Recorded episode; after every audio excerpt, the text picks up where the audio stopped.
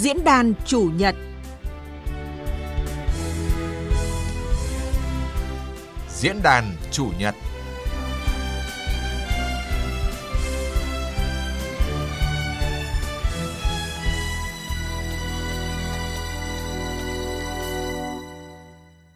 Biên tập viên Hà Phương xin kính chào quý vị và các bạn đang nghe chương trình diễn đàn chủ nhật phát trên kênh Thời sự VV1 Đài Tiếng Nói Việt Nam. Thưa quý vị và các bạn, trong những năm qua, các cấp các ngành chức năng, các địa phương đã triển khai thực hiện nhiều giải pháp ngăn chặn tàu cá và ngư dân vi phạm vùng biển nước ngoài, nhưng tình hình vi phạm vẫn còn tiếp tục xảy ra và diễn biến phức tạp. Điều này không những gây thiệt hại nặng nề về kinh tế cho ngư dân và xã hội mà còn ảnh hưởng xấu tới hình ảnh Việt Nam đối với các nước trong khu vực và quốc tế cần những giải pháp quyết liệt nào để ngăn chặn chấm dứt tình trạng tàu cá ngư dân vi phạm vùng biển nước ngoài bị bắt giữ xử lý là nội dung được bàn luận trong diễn đàn chủ nhật hôm nay. Xin trân trọng giới thiệu khách mời tham gia chương trình hôm nay. Đại tá Nguyễn Đình Phúc, Phó trưởng phòng hướng dẫn xử lý Cục Nghiệp vụ và Pháp luật Bộ Tư lệnh Cảnh sát biển Việt Nam. Xin chào quý vị thính giả đang nghe đài. Và ông Nguyễn Phú Quốc, Tri Cục trưởng Tri Cục Kiểm ngư vùng 5, Cục Kiểm ngư Bộ Nông nghiệp và Phát triển Nông thôn sẽ tham gia cùng chúng ta qua điện thoại. Vâng, à, xin chào ông Nguyễn Phú Quốc ạ. Vâng, à, xin chào biên tập viên Hà Phương và xin chào quý vị thính giả nghe đài. Vâng, à, cảm ơn hai vị khách đã tham gia chương trình hôm nay.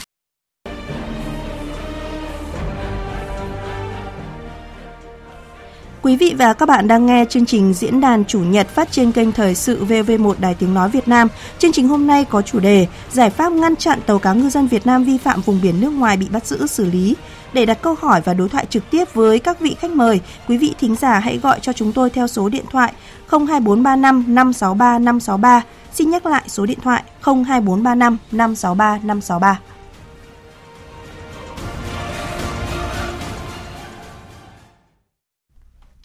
Vâng, à, thưa ông Nguyễn Phú Quốc ạ, nhiều năm qua một trong những nguyên nhân EC chưa gỡ thẻ vàng cho thủy sản Việt Nam đó là vẫn còn tồn tại tình trạng tàu cá Việt Nam vi phạm à, vùng biển nước ngoài bị bắt giữ, ờ, đặc biệt là ở những cái vùng biển giáp danh giữa Việt Nam và các nước. Vùng biển Tây Nam là một trong những điểm nóng về tình trạng này. À, xin ông cho biết thực trạng khi à, về hoạt động khai thác của tàu cá nước ta khai thác tại vùng biển này như thế nào ạ? Vâng, vùng biển Tây Nam Bộ là một vùng biển rộng lớn, có nhiều vùng biển giáp danh với các nước trong khu vực như là Indonesia, Malaysia, Thái Lan và vùng nước lịch sử Việt Nam, Campuchia. Trong thời gian qua thì tàu cá của ngư dân 10 tỉnh từ Bình Thuận đổ vào thì thường xuyên hoạt động ở trong khu vực này. Và có thể nói khu vực này là một cái ngư trường rộng lớn có nguồn lợi hải sản rất là phong phú. Tuy nhiên thì bên cạnh đó thì cơ sở pháp lý ở trên các vùng biển giữa Việt Nam và Indonesia, giữa Việt Nam và Malaysia cũng chưa được phân định rõ ràng. Nên nhiều tàu cá của ngư dân chúng ta là trong quá trình hoạt động ở vùng biển này là cũng vi phạm. Cái sự việc vi phạm này thì qua công tác nhận định thì chúng tôi cũng khẳng định rằng là chủ yếu là cố tình vi phạm vùng biển nước ngoài để khai thác thủy sản. Thì uh, qua thời gian thì cơ quan chức năng, các lực lượng cảnh sát biển, kiểm ngư đã tuyên truyền hướng dẫn rất là cụ thể và theo số liệu thống kê 10 tháng đầu năm thì còn 55 tàu 430 ngư dân ta bị phía nước ngoài bắt giữ xử lý. Và đây là một con số cũng không hề nhỏ so với cái khuyến nghị của EC trong công tác sửa thẻ vàng. Vâng ạ, à, cũng ờ, vào cuối tháng 10 vừa rồi thì đoàn thanh tra của Ủy ban châu Âu đã sang Việt Nam kiểm tra lần thứ tư về chống khai thác hải sản bất hợp pháp. Vậy à, xin ông cho biết à, kết quả của chuyến kiểm tra lần này thì có tác động như thế nào đến tình hình khai thác của tàu cá nước ta, đặc biệt ở ở vùng biển Tây Nam ạ? Từ ngày mùng 10 đến ngày 18 tháng 10 thì đoàn thanh tra EC đã đến Việt Nam và kiểm tra thực tế về cái khuyến nghị sửa thẻ vàng của EC. Thì qua công tác kiểm tra thì phía EC đánh giá rất là cao về sự chuyển biến tích cực uh, của Việt Nam, nhất là cái sự nỗ lực chỉ đạo của các cấp các ngành từ trung ương đến địa phương. Và đoàn cũng đồng tình với Việt Nam rằng cái việc chuyển đổi phương thức quản lý nghề cá một cái nghề cá từ quy mô nhỏ sang nghề cá có trách nhiệm thì đã có chuyển biến tích cực và cũng cần phải có một lộ trình. Về pháp lý thì phía EC cũng cơ bản thống nhất với hai dự thảo nghị định sửa đổi mà Việt Nam đang trình cấp có thẩm quyền đó là nghị định số 26 và nghị định số 42 của chính phủ. Tuy nhiên vấn đề mấu chốt là kết quả tổ chức thực hiện thực tế tại địa phương ấy thì đến nay vẫn còn nhiều tồn tại hạn chế. Trong đó có việc theo dõi kiểm soát, giám sát hoạt động tàu cá và xử lý vi phạm về khai thác thủy sản và chế tài xử lý đối với các doanh nghiệp uh, gian lận trên chuyên nghiêm khắc thì các doanh nghiệp ở đây thì chủ yếu các doanh nghiệp mà có cái nguồn hàng nhập khẩu từ phía nước ngoài về Việt Nam để chế biến hoặc là tái xuất. Đoàn thanh tra cũng đề nghị là việc kiểm soát là các cái tàu cá không số ở đây có các loại xuất hiện tàu cá ba không không ờ, đăng kiểm không đăng ký và không có giấy phép khai thác thủy sản. Thì đối với Việt Nam thì con số tàu này cũng ước lượng bây giờ còn khoảng 16.000 tàu và đoàn thì tiếp tục khuyến nghị Việt Việt Nam cần phải có biện pháp xử lý nghiêm trách nhiệm đối với tổ chức cá nhân tại địa phương. Không hoàn thành trách nhiệm nhiệm vụ được giao là đặc biệt là các cái doanh nghiệp mà có làm ăn phi pháp, móc nối với phía nước ngoài. Và đoàn cũng khuyến nghị Việt Nam trong thời gian tới thì cần phải nghiêm túc thực hiện các quy định của pháp luật, đặc biệt là cái viết thiết bị về giám sát hành trình, đăng ký cấp phép và đánh dấu tàu cá tạo sự chuyển biến thực tế để và kiên quyết xử lý các cái hành vi vi phạm thì từ đấy mới xem xét việc gỡ thẻ vàng cho Việt Nam. À, dạ vâng ạ. À, thưa đại tá Nguyễn Đình Phúc ạ, à, qua những cái đợt tuần tra kiểm tra kiểm soát của lực lượng cảnh sát biển, à, ông đánh giá như thế nào về ý thức khi đi khai thác vùng biển xa của tàu cá nước ta, đặc biệt là ở những cái vùng biển giáp danh ạ? À, ngư dân ta thì khi hoạt động đánh bắt khai thác xa bờ ở vùng biển giáp danh hoặc là những vùng biển xa ấy, thì cơ bản là đều có ý thức chấp hành tốt, chấp hành nghiêm các cái quy định của pháp luật Việt Nam và luật pháp quốc tế. À, tuy nhiên thì cũng không tránh khỏi ờ, một số cái đối tượng, đây tôi xin nhắc lại là một số đối tượng vì cái lợi nhuận cao nên ờ, đã cố tình vi phạm vùng biển Việt Nam, à, vùng biển nước ngoài khai thác hải sản trái phép. À, cái số liệu mà như đồng ông Nguyễn Phú Quốc đưa ra ấy, đó là chứng minh cái thực trạng là vẫn còn rất nhiều tàu cá Việt Nam là ừ, sang vùng biển nước ngoài khai thác hải sản trái phép. À, vâng, vậy thì những cái vụ việc mà tàu cá vi phạm hoặc là có biểu hiện vi phạm được lực lượng cảnh sát biển xử lý như thế nào thưa ông? À, đối với lực lượng tuần tra kiểm soát ờ, trên thực địa thì chúng tôi thực hiện theo cái quy trình xử lý đối với cái, các cái tàu cá có biểu hiện vi phạm và cũng như là có dấu hiệu. Thì thứ nhất đối với những cái tàu cá hoạt động vùng biển giáp danh ấy thì lực lượng cảnh sát biển tăng cường các cái hoạt động theo dõi kiểm tra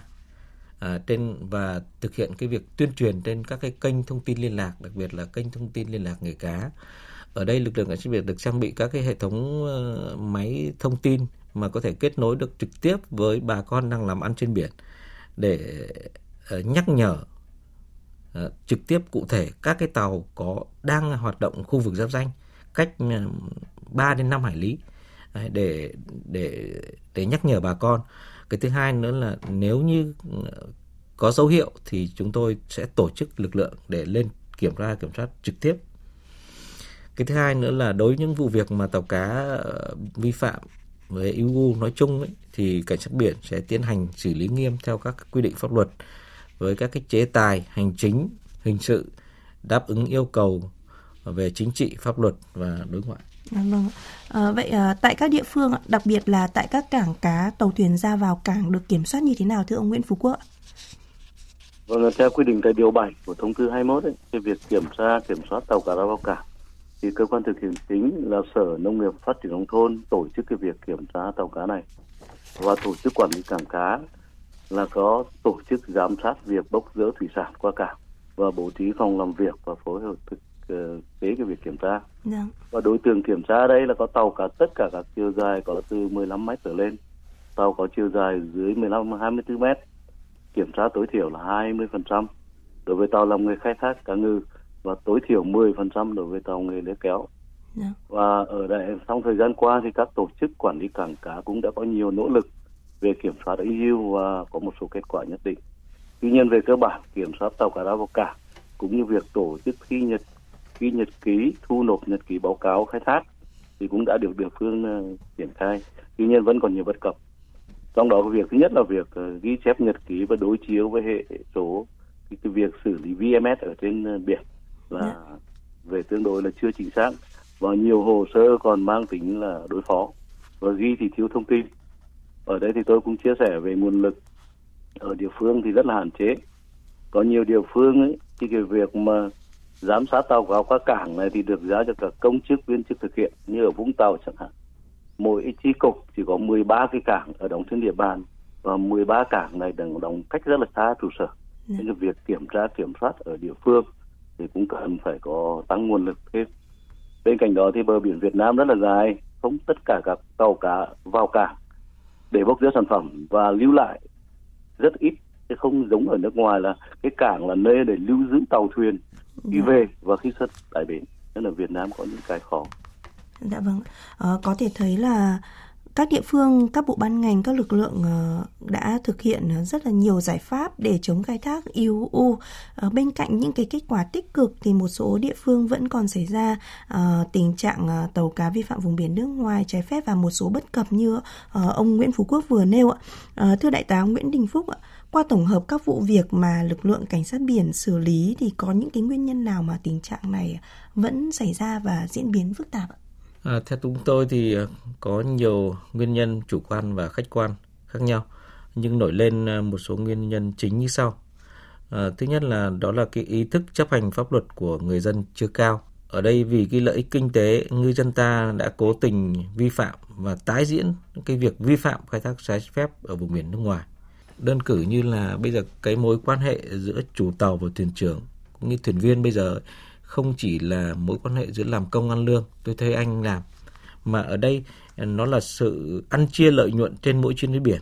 Do đó giữa chủ tàu, thuyền trưởng và thuyền viên đều có động cơ mục đích giống nhau là thu lợi nhuận. Cho nên ờ, cái việc mà cố tình vi phạm nó sẽ diễn ra một cách ờ, có thể nói là thuận lợi hơn khi được đồng điệu của tất cả các cái cá nhân ở trên đấy. À, nguyên nhân thứ hai theo tôi là sự phát triển của đội tàu ừ, nhanh chóng tạo ra cường lực khai thác lớn trên các vùng biển dẫn đến nguồn lợi thủy sản giảm dần theo thời gian và công tác tái tạo nguồn lợi thủy sản cũng chưa được quan tâm đúng mức. Thứ ba là à, trong cái thời gian qua như chúng ta đã biết thì cái giá xăng dầu ừ, biến động ừ, trên thế giới cũng như trong trong nước theo xu hướng tăng cao nên ờ, việc khai thác thủy sản ở trong nước của ngư dân ờ, không đảm bảo được cái cái lợi nhuận và tàu nằm cảng nhiều. À, kéo theo đó là hao tổn về ngư lưới cụ đời sống ngư phủ ảnh hưởng do đó chủ tàu và thuyền trưởng tìm cách vượt biển ra khai thác vùng biển trái phép nước ngoài. Cái thứ tư là công tác kiểm tra kiểm soát tàu thuyền. Khi rời bến vào bến công tác phối hợp giữa các cái lực lượng thực thi pháp luật trên biển với các cơ quan chức năng địa phương Ờ, có nhiều, còn nhiều bất cập, có lúc, có nơi còn ờ, chưa được thường xuyên liên tục. Cái thứ năm là ờ, tôi cũng đồng tình với ý kiến của ông Nguyễn Phú Quốc, đó là chúng ta quản lý một vùng biển rất là rộng. Các lực lượng tuần tra trên biển còn mỏng, ranh giới vùng biển một số khu vực chưa được phân định nên khó khăn trong việc xác định vùng vùng biển vi phạm. Có những cái trường hợp là khai thác trong cái ranh giới khai thác thủy sản mà Việt Nam công bố thì vẫn bị nước ngoài bắt giữ và xử lý À, vâng ạ. À, vậy à, thưa ông Nguyễn Phú Quốc ạ, ngoài những cái nguyên nhân mà ông Phúc đã nêu thì có nguyên nhân nào khác từ thực tế vùng biển mà chi cục kiểm ngư vùng 5 quản lý không ạ? À, thứ nhất đối với nguyên nhân tàu thuyền vi phạm vùng biển nước ngoài thì phải khẳng định đấy là nguyên nhân đầu tiên đấy là về lấy kinh tế và như anh Phúc đã phân tích là rõ suy giảm nguồn lợi thủy sản ở vùng biển trong nước. Chứ thực sự nếu mà vùng biển ừ, trong nước chúng ta nguồn lợi thủy sản dồi dào thì chắc chắn ngư dân chúng ta không thể vi phạm vùng biển nước ngoài để khai thác. Vâng. Vấn đề thứ hai là đối với vùng biển, uh, cái cục vùng năm quản lý thì chúng ta cần phải hiểu thêm rằng là theo luật thủy sản 2017 cũng như định 26 thì uh, vùng biển được chia làm ba vùng khai thác thủy sản vùng bờ vùng lộng và vùng khơi thì ở đây cái vai trò vùng bờ vùng lộng là chúng ta đang giao cho địa phương quản lý và tàu thuyền toàn bộ hoạt động khai thác thủy sản ở trong vùng bờ vùng lộng là được địa phương hai tỉnh quản lý. Ở đây nếu như vùng biển tây nam bộ thì chỉ là cà mau và kiên giang. Ở vùng khơi thì hiện tại ở vùng biển tây nam bộ thì bộ quốc phòng cũng bố trí lực lượng cảnh sát biển hải quân rồi là chi đội kiểm ngư. Và bên cạnh đó thì có lực lượng kiểm ngư chúng tôi à, vẫn thường xuyên ờ, trực và tuần tra trên biển. Nhưng chúng ta phải biết rằng là ở trên biển hoàn toàn khác ở trên bờ. Một hải lý trên biển có bằng ờ, 2 km và nếu như chúng ta bố trí một tàu trực ở hà,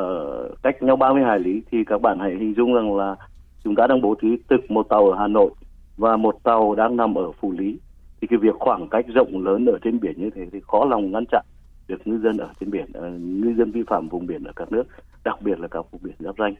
Nên theo quan điểm của tôi thì ngoài các nguyên nhân vi phạm thì phương pháp ngăn chặn tàu thuyền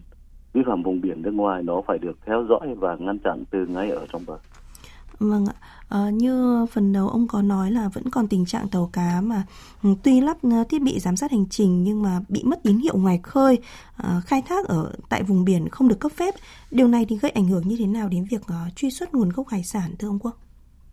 Vâng, chúng ta phải biết rằng thiết bị giám sát hành trình là thiết bị giám sát toàn bộ hoạt động của con tàu này từ chu trình hoạt động uh, đi đến và hoạt động toàn bộ trên chuyến biển của một con tàu. Và theo luật thủy sản 2017 thì cái việc lắp đặt này được lắp đặt cho tất cả các tàu cá có chiều dài lớn nhất từ 15 mét trở lên. Dạ. Khi thiết bị giám sát hành trình đã được lắp đặt mà ngư dân chúng ta không bật hoặc cố tình che giấu thì nó ảnh hưởng thứ nhất là việc truy xuất nguồn gốc khó đối chiếu được cái việc nhật ký uh, khai thác ở ngư dân đã khai thác ở vùng biển nào ở tọa độ nào và khi về cảng là tổ chức quản lý cảng cá rất là khó thực hiện cái việc xác nhận, chứng nhận nguồn gốc khai thác thủy sản. Cái thứ hai nữa là không chứng minh được cái sự truyền tải của các tàu thuyền ở trên biển. Vì thường ở trên biển là khai thác tàu thuyền, tàu khai thác thì vấn đề, phải có vấn đề truyền tải ở cho các tàu khác ờ, đưa vào cảng bốc xếp. Thì riêng cái thiết bị giám sát hành trình này là một cái rất là quan trọng. Và nếu như ngư dân chúng ta không thực hiện bật thiết bị giám sát hành trình báo cáo tín hiệu theo đúng quy định tại nghị định 26 thì nó ảnh hưởng rất là lớn đến việc truy xuất nguồn gốc khai thác hải sản. À, vâng ạ. À, thưa đại tá Nguyễn Đình Phúc, à, việc quản lý kiểm soát tàu cá khai thác ở vùng biển giáp danh hiện nay thì được lực lượng cảnh sát biển thực hiện như thế nào? Kính thưa quý vị khán giả thì à, từ đầu năm à, cuối năm 2020 đến nay thì lực lượng cảnh sát biển được à, giao nhiệm vụ duy trì thường xuyên cái lực lượng tuần tra kiểm soát ở khu vực giáp danh vùng biển à, phía Nam, đặc biệt là khu vực à, Việt Nam, Thái Lan, Việt Nam, Malaysia. À, trong các cái đợt cao điểm thì chúng tôi thường tổ chức từ 9 đến 10 tàu thực hiện nhiệm vụ tuần tra kiểm soát, đấu tranh ngăn chặn tàu cá Việt Nam khai thác ở vùng biển nước ngoài. Ngoài ra thì chúng tôi còn tổ chức những cái lực lượng phối hợp liên ngành, ví dụ như với lực lượng kiểm ngư, chi cục thủy sản, bộ đội biên phòng tổ chức nhiều đợt tuần tra kiểm soát chống khai thác IUU trên biển. Ờ, còn ở bờ thì chúng tôi hệ thống thiết lập một cái hệ thống chỉ huy thông tin liên lạc từ bộ tư lệnh cảnh sát biển đến ờ, các cái vùng cảnh sát biển và đến trực tiếp các cái tàu cảnh sát biển làm nhiệm vụ trên biển để phục vụ cho hoạt động theo dõi chỉ huy điều hành và xử lý kịp thời các cái vấn đề phát sinh trên biển trong đó có cái nội dung liên quan đến ờ, chống khai thác IUU. Vâng ạ, ờ, tình trạng ngư dân ờ, nước ta vi phạm pháp luật, vi phạm vùng biển nước ngoài khi đánh bắt ờ, thủy hải sản trên biển, nếu mà tiếp diễn sẽ ảnh hưởng như thế nào đến việc gỡ bỏ thẻ vàng của Ủy ban châu Âu EC đối với thủy sản Việt Nam thưa ông Nguyễn Phú Quốc? À, vâng, chắc chắn nó ảnh hưởng rất là lớn vì theo khuyến nghị của EC khi Việt Nam còn một tàu cá vi phạm vùng biển nước ngoài thì Việt Nam vẫn chưa gỡ được thẻ vàng. À, tuy nhiên trong thời gian vừa qua thì với sự nỗ lực của các cấp bộ ngành trung ương, địa phương thì tình trạng Việt Nam ờ, tàu cá Việt Nam vi phạm vùng biển nước ngoài thì ờ, khẳng định là được giảm rất là rõ rệt đặc biệt đối với vùng biển quốc đảo Thái Bình Dương thì đã được chấm dứt được hoàn toàn và một số địa phương thì cũng đã ngăn chặn được tình trạng ngư dân là vi phạm vùng biển nước ngoài và việc nếu như chúng ta tiếp tục tàu cá của ngư dân vi phạm vùng biển nước ngoài không trước mắt là không gỡ được thẻ vàng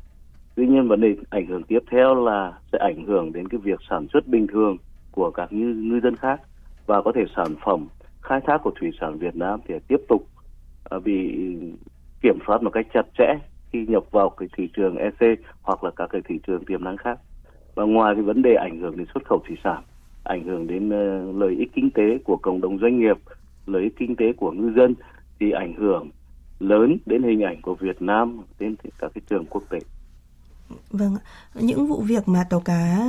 nước ta vi phạm vùng biển nước ngoài mà khi mà bị bắt giữ thì đã gây ra những cái hậu quả nghiêm trọng như thế nào thưa đại tá Nguyễn Đình Phúc? Theo chúng tôi thì à, những cái hậu quả từ khai thác IUU là vô cùng lớn à, mà trước hết là về bình diện à, kinh tế đó là khi cảnh báo thẻ vàng thì 100% lô thủy sản có nguồn gốc từ khai thác của Việt Nam bị kiểm tra khi xuất khẩu vào thị trường EC. À, nếu không giải quyết ừ, triệt để các vấn đề về khai thác EU thì cái nguy cơ um, có thể bị áp dụng uh, thẻ đỏ. Cái thứ hai nữa là cái nội dung cảnh báo EC đã ảnh hưởng đến ờ, xuất khẩu của thị sang thị trường châu Âu trong cái thời gian vừa qua. À, theo như cái thống kê là sau 2 năm chịu tác động từ thẻ vàng thì kim ngạch xuất khẩu thủy sản sang EU đã giảm 12%, tương đương 183,5 triệu USD. Xu hướng này thì tiếp tục giảm kéo dài trong năm 2020, đặc biệt là tác động kép bởi cái dịch Covid-19 và các cái nội dung khác cho nên là các cái thị trường xuất khẩu sang EC từ năm 2019 đã bị tụt xuống vị từ vị trí thứ hai xuống vị trí thứ tư trong thị trường nhập khẩu thủy sản của Việt Nam sau Mỹ, Nhật Bản và Trung Quốc. Và khi ờ, thủy sản không được xuất khẩu thì ngư dân không được ờ, ờ, không vươn khơi đánh cá nữa thì sẽ tác động tới chiến lược quốc gia về vấn đề thực thi chính sách về biển. À, như vậy không chỉ đơn thuần gây ra ảnh hưởng tiêu cực về kinh tế còn tác động trực tiếp đến đời sống ngư dân, tác động bao trùm đến uy thế vị thế quan hệ ngoại giao của Việt Nam nói chung và ngành thủy sản nói riêng trên các diễn đàn khu vực và thế giới. Cùng với đó, khai thác IUU còn gây ra hậu quả về môi trường sinh thái biển. Còn dưới góc độ đến ờ, từng cái thành viên trong cái gia đình của chủ tàu, ngư dân bị nước ngoài bắt giữ xử lý thì cái này các bạn cũng có thể nhìn thấy rồi, đó là việc ờ, nước ngoài xử lý bằng cách đốt tàu, giam giữ ngư dân ờ, ở nhiều ngày ở nước ngoài gây thiệt hại rất nhiều về cái cái tiền bạc của kinh tế. À, dạ vâng. À, để ngăn chặn cái tình trạng này thì nhiều địa phương đã áp dụng rất là nhiều biện pháp và chế tài mạnh. À, vậy à, mời hai vị khách mời và quý vị cùng nghe tổng hợp sau của chúng tôi. Với quyết tâm ngăn chặn không để tàu chấp pháp nước ngoài bắt tàu cá Việt Nam tại khu vực biển phía Bắc, vùng trồng lớn và không để tàu cá Việt Nam đi khai thác trái phép ở vùng biển nước ngoài, ông Lê Quốc Anh, Phó Chủ tịch Ủy ban nhân dân tỉnh Kiên Giang, Phó ban chỉ đạo chống khai thác thủy sản bất hợp pháp tỉnh Kiên Giang cho biết, tỉnh Kiên Giang sẽ là tỉnh đi đầu trong việc xử lý nghiêm các tàu vi phạm khai thác thủy sản bất hợp pháp EU. Nếu chỉ tuyên truyền mà không xử lý nghiêm thì sẽ không đạt hiệu quả. Riêng các cái chủ tàu có đủ điều kiện kinh tế nhưng mà họ vẫn đi đến vùng biển nước ngoài thì dứt khoát là chúng tôi sẽ sẽ sẽ thực thi thực thi pháp luật phải được nâng lên hàng đầu bằng mọi cách mà kiên giang sẽ là một cái tỉnh mà đi đầu trong cái việc xử lý nghiêm vì tỉnh kiên giang cũng cái tỉnh mà có cái lượng tàu lớn nhất nếu như mà chúng ta không xử lý nghiêm không để cho người ta thấy được cái lực lượng thực thi pháp luật ở kiên giang mạnh dám làm và xử lý nghiêm thì tôi tin chắc rằng thực hiện quyết định 81 của chính phủ sẽ rất là khó khăn. Bên cạnh đó thì ờ, tôi cũng đề nghị với các lực lượng trong đó có cả công an truy ra những cái, cái đối tượng thường xuyên tránh né là qua mắt cái lực các lực lượng chức năng. Những cái hành vi chẳng hạn như là vừa mới đi qua biên phòng kiểm tra xong đủ giấy tờ thuyền trưởng xong ra ngoài kia đổi thì trưởng chở vô rồi đưa, đưa, đưa thủy thủ khác ra bắt đầu đi đánh vùng biển nước ngoài những ngày này các tàu cá cập cảng cá Tam Quan phường Tam Quan Bắc thị xã Hoài Nhơn tỉnh Bình Định đều được cán bộ chiến sĩ đồn biên phòng Tam Quan Nam, Bộ Chỉ huy Bộ đội Biên phòng tỉnh Bình Định chủ động hỏi thăm tình hình chuyến biển. Việc kiểm tra thường xuyên của cán bộ biên phòng đã góp phần quản lý chặt chẽ tàu thuyền của địa phương hoạt động trên biển. Trung úy Nguyễn Văn Hiếu, đội phó đội vận động quần chúng đồn biên phòng Tam Quan Nam, Bộ Chỉ huy Bộ đội Biên phòng tỉnh Bình Định cho biết. Bà con chúng ta khi ra khơi phải đảm bảo đầy đủ ờ, các cái giấy tờ liên quan. Chúng ta không nên ờ, xâm phạm các cái ờ, vùng biển, vùng lãnh thổ của nước ngoài cái mức xử phạt việc xâm phạm vùng biển nước ngoài phạt từ 800 triệu đến là 1 tỷ đồng. Ngoài ra thì có rất nhiều cái hình thức phạt bổ sung, ví dụ giống bị là tịch thu tàu cá, tước các cái quyền văn bằng khai thác của thuyền chúng ta. Ông Trần Văn Phúc, Giám đốc Sở Nông nghiệp và Phát triển Nông thôn tỉnh Bình Định cho rằng, ngành nông nghiệp cần tiếp tục tổ chức các đợt cao điểm gia quân, phối hợp tuần tra, kiểm tra, kiểm soát và xử lý, xử phạt các trường hợp vi phạm khai thác hải sản bất hợp pháp, không báo cáo và không theo quy định. Hiện nay quản lý đội tàu cá trên 15 mét đối với Bình Định thì tương đối tốt. Còn số khối tàu mà dưới 15 mét thì chúng tôi cũng tiếp tục rà soát thực hiện các cái thủ tục đăng ký đăng kiểm cấp phép khai thác toàn bộ trăm trăm đối với các cái tàu cá của tỉnh Bình Định này. Giám sát chính nguồn gốc thủy sản đối các cái cảng là chúng tôi tiếp tục duy trì cái việc giám sát tàu vào cảng cũng như là giám sát cái sản lượng từ đó chúng ta xác nhận và chứng nhận nguồn gốc thủy sản. Nhờ các giải pháp đồng bộ, đa dạng, thời gian qua nên tình hình tàu cá ở tỉnh Bạc Liêu vi phạm khai thác hải sản bất hợp pháp, không báo cáo và không theo quy định đã có nhiều chuyển biến tích cực. Tính từ năm 2021 đến nay, Bạc Liêu không còn trường hợp tàu cá nào vi phạm khai thác IUU. Tuy vậy, theo đánh giá của ngành chức năng trong tỉnh, dù tình trạng tàu cá và ngư dân vi phạm vùng biển nước ngoài đã được ngăn chặn, song vẫn còn tiềm ẩn nhiều nguy cơ. Chủ tịch Ủy ban nhân dân tỉnh Bạc Liêu Phạm Văn Thiểu cho biết. Bạc Liêu đã qua thì không có tàu nào vi phạm về đánh bắt vùng biển của nước ngoài. Nhưng mà không gì đó mình chủ quan Bạc Liêu đã quyết liệt giao cho các địa phương giao làm việc với các chủ tàu cá có đánh bắt xa bờ đó là phải nghiêm túc thực hiện cái này. Nếu như mà chúng ta có vi phạm rồi đó, việc tháo gỡ, gỡ cái thẻ vàng là rất khó khăn. À, vâng, à, thưa ông Nguyễn Phú Quốc ạ, à, qua phóng sự vừa rồi thì ông đánh giá như thế nào về những cái biện pháp à, mà các ngành chức năng các địa phương đã triển khai thời gian qua để góp phần chấm dứt tình trạng tàu cá Việt Nam vi phạm mà à, khai thác bất hợp pháp, không báo cáo và không theo quy định ạ? Vâng, cũng phải đánh giá rất là tích cực uh, sự nỗ lực của các địa phương. Mặc dù nguồn lực thì hạn chế, địa bàn quản lý rộng lớn và thời gian chúng ta thực hiện cái luật thủy sản 2017 đến nay thì cũng chưa phải là dài một bộ luật thay đổi à, từ một nghề cá quy mô nhỏ sang quản lý nghề cá theo phương thức hiện đại và phù hợp với các luật pháp quốc tế cũng như các khuyến nghị của EC thì tôi đánh giá rằng là trong thời gian vừa qua là các địa phương đã rất tích cực và đã đạt được một kết quả nhất định không những trong việc ờ, chống đánh bắt bất hợp pháp mà cũng như phát triển ngành thủy sản. Tuy nhiên thì chúng ta cũng cần phải xác định với cái nguồn lực hạn chế như thế thì địa phương cần phải có cái giải pháp đồng bộ. Giải pháp đồng bộ ở đây là đối với cơ quan của địa phương, từ nguồn lực, bố trí nhân lực, nguồn lực, quy hoạch rồi đến ờ, chọn những cái việc cần làm trước ở đây ví dụ như tàu cá vi phạm vùng biển nước ngoài là một trong 14 hành vi vi phạm khai thác IUU chứ không phải là tàu cá nước ngoài không vi phạm là đã chấm dứt được hành vi khai thác IUU yeah. Dạ. và cũng cần có quan điểm rõ ràng là mọi hành vi vi phạm thì đều bình đẳng trước pháp luật tàu cá vi phạm của bất cứ cá nhân nào có điều kiện kinh tế hay không có điều kiện kinh tế thì cũng được xử lý nghiêm khi chúng ta đã có đầy đủ bằng chứng chứng minh sự vi phạm của chủ tàu hoặc thuyền trưởng thì luật pháp đã quy định rất là cụ thể. À, một khuyến nghị nữa thì đối với địa phương ấy thì trên cơ sở các cái luật nghị định thông tư và các cái chỉ đạo của trung ương thì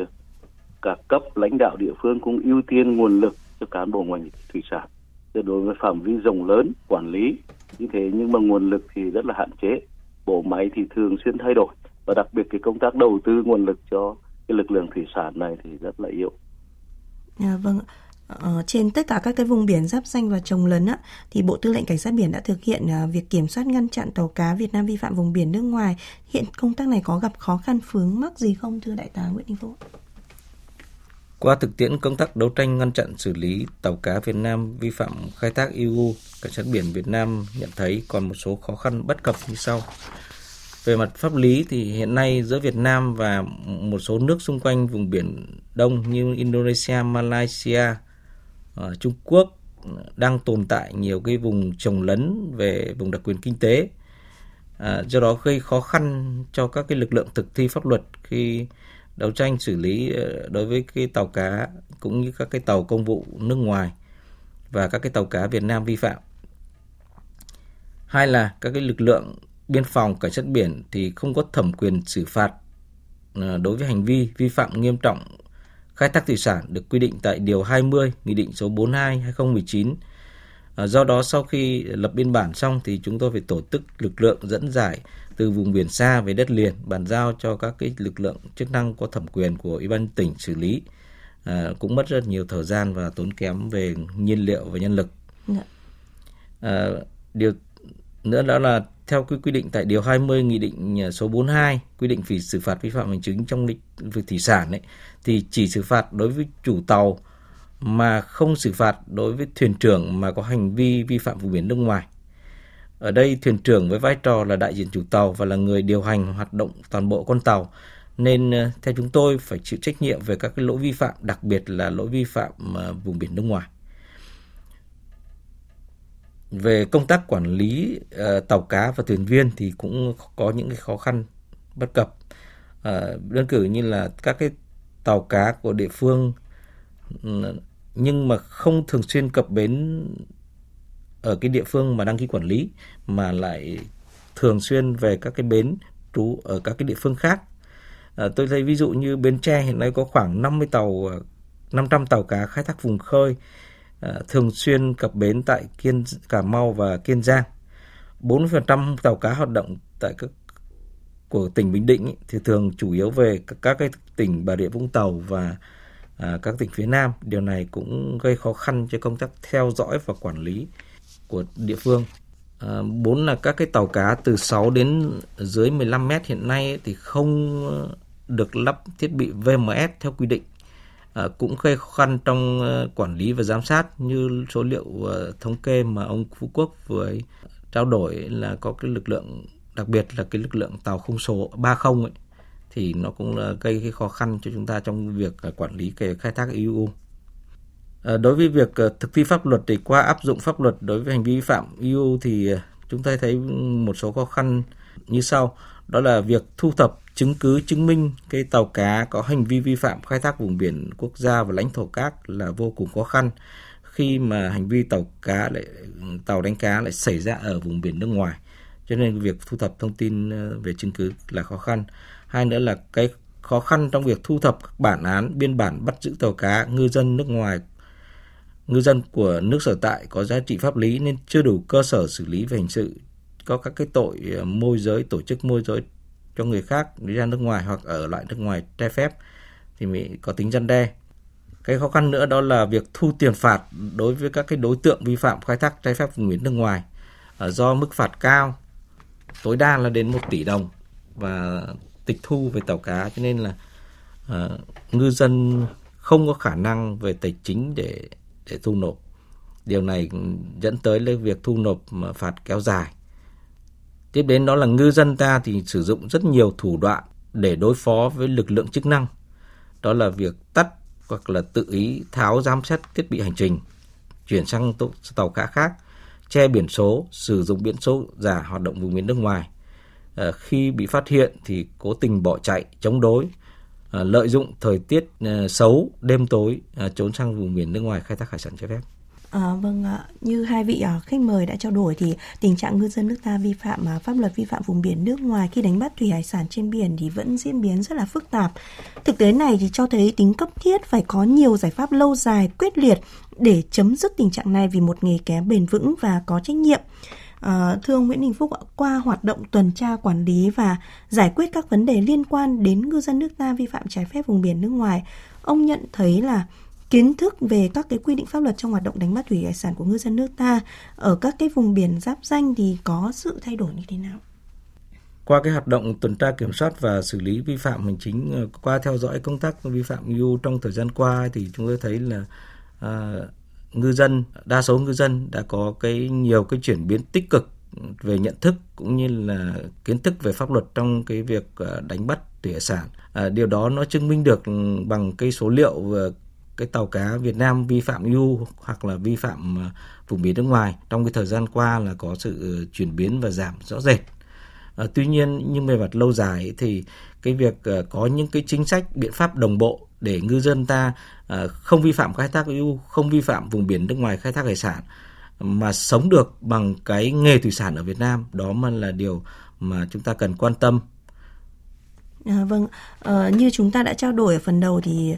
Ờ, có rất là nhiều khó khăn vướng mắc ờ, trong những cái ờ, việc làm thay đổi cái nhận thức của ngư dân khi đi khai thác và đơn cử như là cái việc hoàn thành việc lắp đặt thiết bị giám sát hành trình nhưng mà tuy nhiên thì vẫn còn nhiều bất cập trong cái việc sử dụng theo ông Nguyễn Phú Quốc thì ta cần có những cái biện pháp hay chế tài xử phạt mạnh như thế nào để tất cả các chủ tàu chấp hành nghiêm cái quy định khi khai thác ở ngoài vùng biển xa? À, cái thứ nhất là đối với vùng biển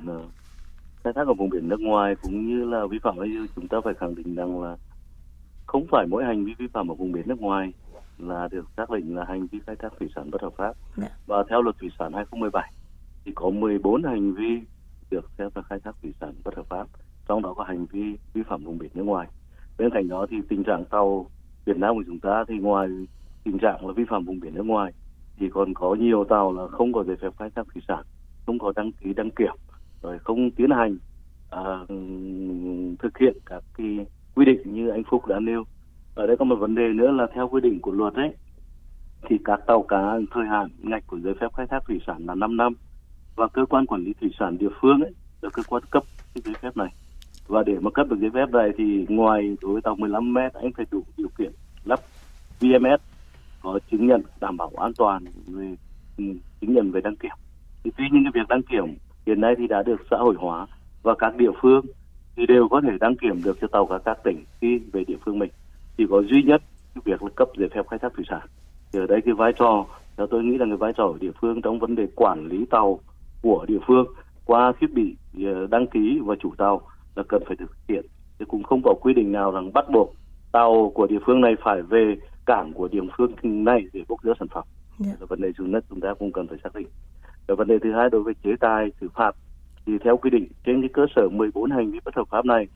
thì nghị định 42 đã quy định rất là rõ các cái hành vi vi phạm.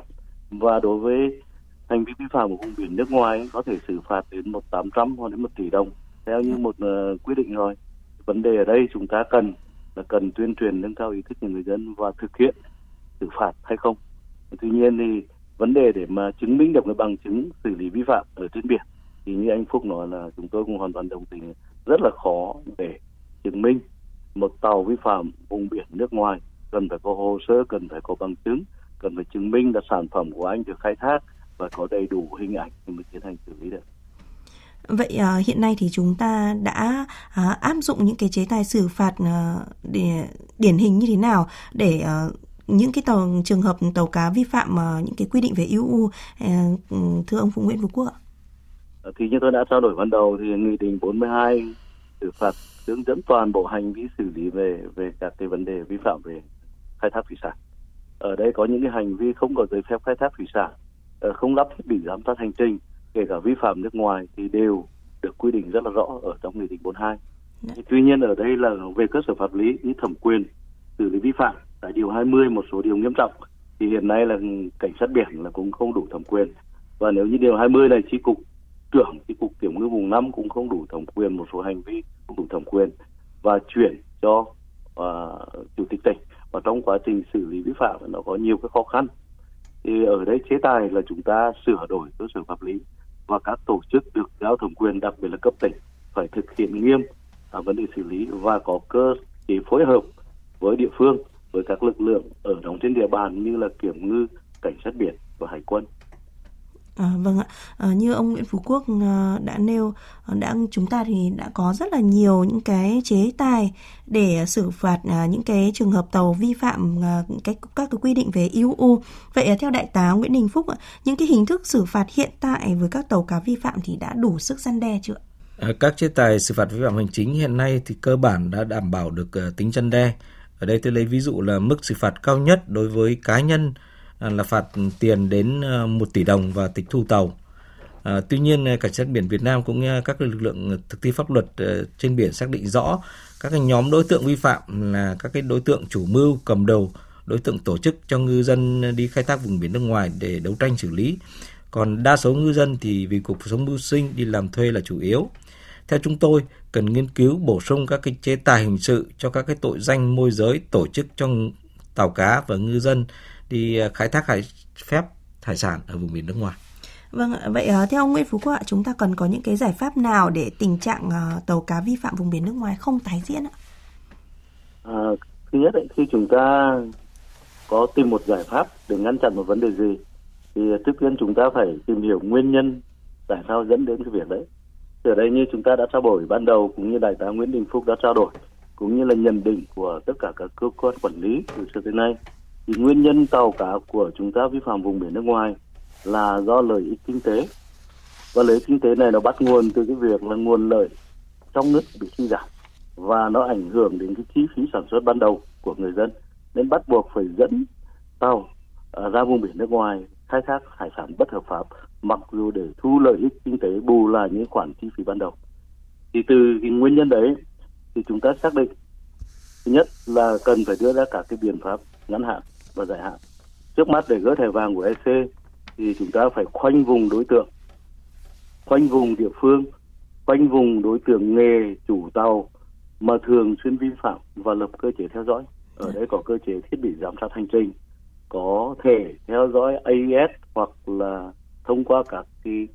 ờ, thông tin như chủ tàu thuyền trưởng và người nhà của thuyền trưởng để chúng ta theo dõi. Từ trong bờ ra đến trên biển và đến vùng biển giáp ranh vấn đề thứ hai nữa là phải có cái ngăn chặn ngay từ ý thức và như anh Phúc đã trao đổi thì cái việc mà tổ chức đi khai thác ở vùng biển nước ngoài này, chúng tôi khẳng định là có chủ ý ngay từ trong bờ, giữa chủ tàu với thuyền trưởng và các thuyền viên đã có sự ờ, phân chia và thỏa thuận về như là một hợp đồng kinh tế bằng miệng. Bên cạnh đấy thì trong thời gian vừa qua thì có nhiều tổ chức cá nhân ở đây thì địa phương ờ, các lực lượng công an của Kiên Giang rồi biên phòng các tỉnh thì cũng bắt đầu tìm ra các cái ờ, đối tượng manh mối và đang tiến hành điều tra. Thì chúng ta cũng cần phải dứt điểm thì ờ, đối tượng này và khoanh vùng đối tượng để theo dõi quản lý. Về lâu dài thì trước khi nguồn lợi suy giảm thì cần phải có chính sách chuyển đổi nghề, rồi nuôi biển. Thì thời gian vừa qua thì bộ nông nghiệp phát triển nông thôn đã, cũng đã tham mưu chính phủ ban hành rất là nhiều cái chính sách từ chiến lược phát triển ngành thủy sản rồi là chính sách nuôi biển chính sách chuyển đổi nghề và bây giờ là vấn đề là cần là triển khai các chính sách như thế nào và bố trí nguồn lực để chúng ta thực hiện và cái việc thực hiện này à, cũng cần phải có lộ trình thời gian thì hiệu quả mới đạt được. À, vâng, à, như ông Quốc có phân tích thì à, một trong những cái à, giải pháp quan trọng là tuyên truyền thay đổi nhận thức của ngư dân. Vậy theo đại tá Nguyễn Đình Phúc, công tác tuyên truyền của chúng ta hiện nay cần thay đổi như thế nào để nó đạt được hiệu quả cao hơn ạ? Để công tác tuyên truyền cho chúng của chúng ta hiện nay đạt được hiệu quả tốt hơn, theo chúng tôi, trong thời gian tới cần triển khai linh hoạt, đổi mới nội dung, hình thức và phương pháp tuyên truyền vận động quần chúng nhân dân. Thứ nhất đó là cái tuyên truyền trực tiếp đến các cái đối tượng là chủ tàu, thuyền trưởng, thuyền viên và các cái gia đình chủ tàu, nhất là các cái chủ tàu có nguy cơ cao vi phạm vùng biển nước ngoài khai thác hải sản trái phép. Yêu cầu ký các cái cam kết ờ, không vi phạm uh, tổ chức tuyên truyền bằng hình thức uh, sân khấu hóa trên các cái phương tiện thông tin đại chúng, truyền thông của trung ương và địa phương và trong các cái trường học. Tổ chức uh, thành các cái tổ đội tuyên truyền trực tiếp đến các cái tàu cá đang neo đậu tại các âu tàu cảng cá của các địa phương. Các cái tàu thuyền của lực lượng thực thi pháp luật trên biển như cảnh sát biển kiểm ngư thì thực hiện nhiệm vụ tuần tra kiểm soát thì đẩy mạnh kết hợp tuyên truyền uh, À, cho bà con ngư dân đang hoạt động trên biển. Và nữa là thông qua các cái mô hình hoạt động